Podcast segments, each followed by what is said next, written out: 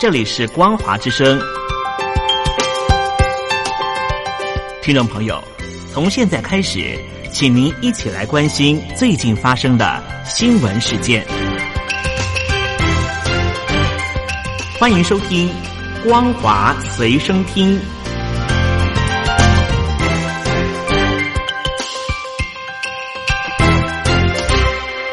听众朋友，大家好，欢迎收听光华随身听，我是黄轩。今天是中华民国一百零九年十二月七号，星期一，带大家来关心重要的新闻讯息。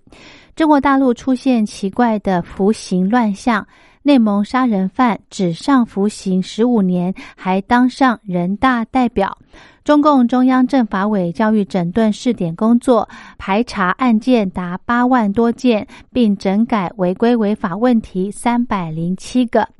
报道指出，今年七月份到十一月，中共中央政法委在黑龙江省哈尔滨市及呼兰区等地的法院、监察院、公安以及司法行政机关展开了政法队伍教育整顿试点工作。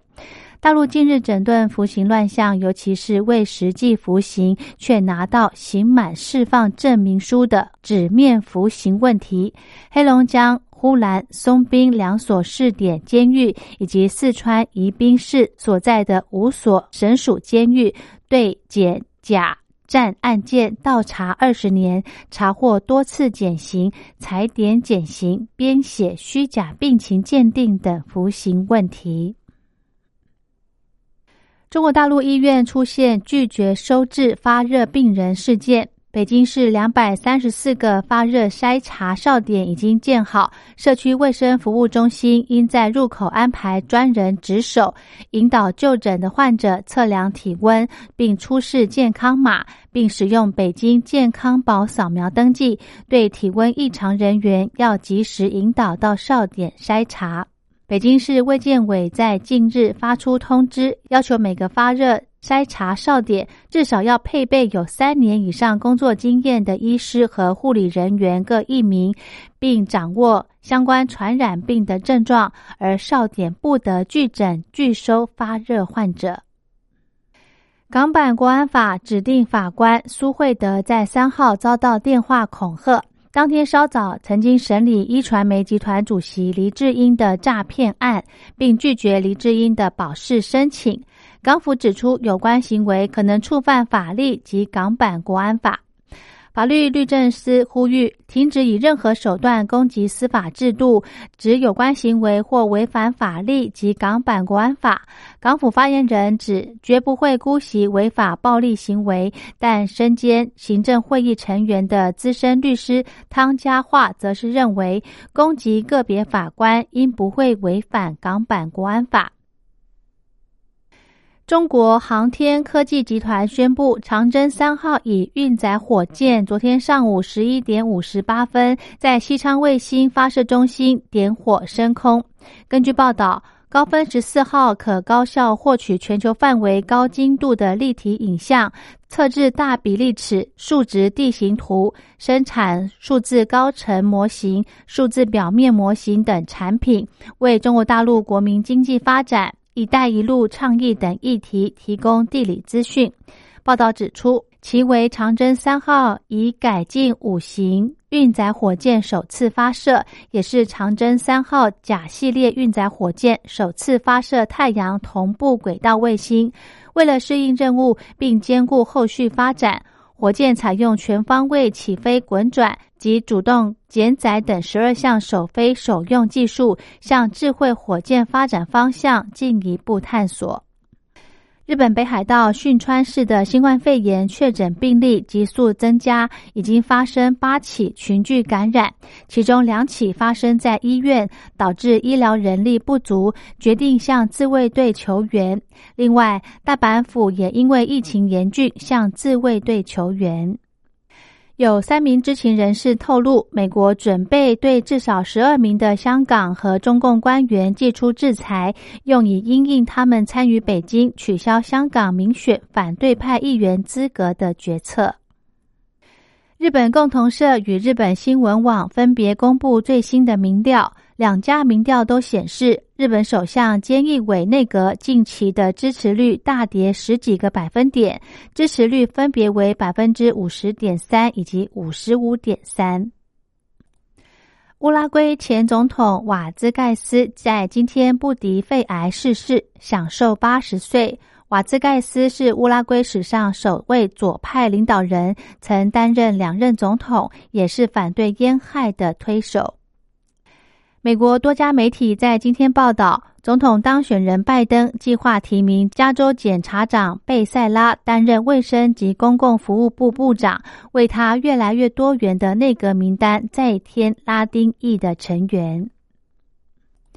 欧洲联盟和英国有关英国脱欧之后贸易协议谈判，在今天来到危机关头，很难确定会有结果，仍有可能出现无协议的不利情况。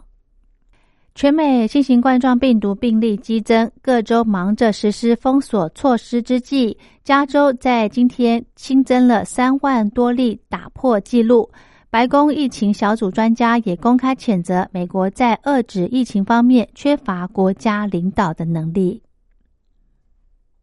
美国国务卿蓬佩奥在今天谴责委内瑞拉立法机关国民议会的选举是总统马杜洛一手策划的诈骗和骗局。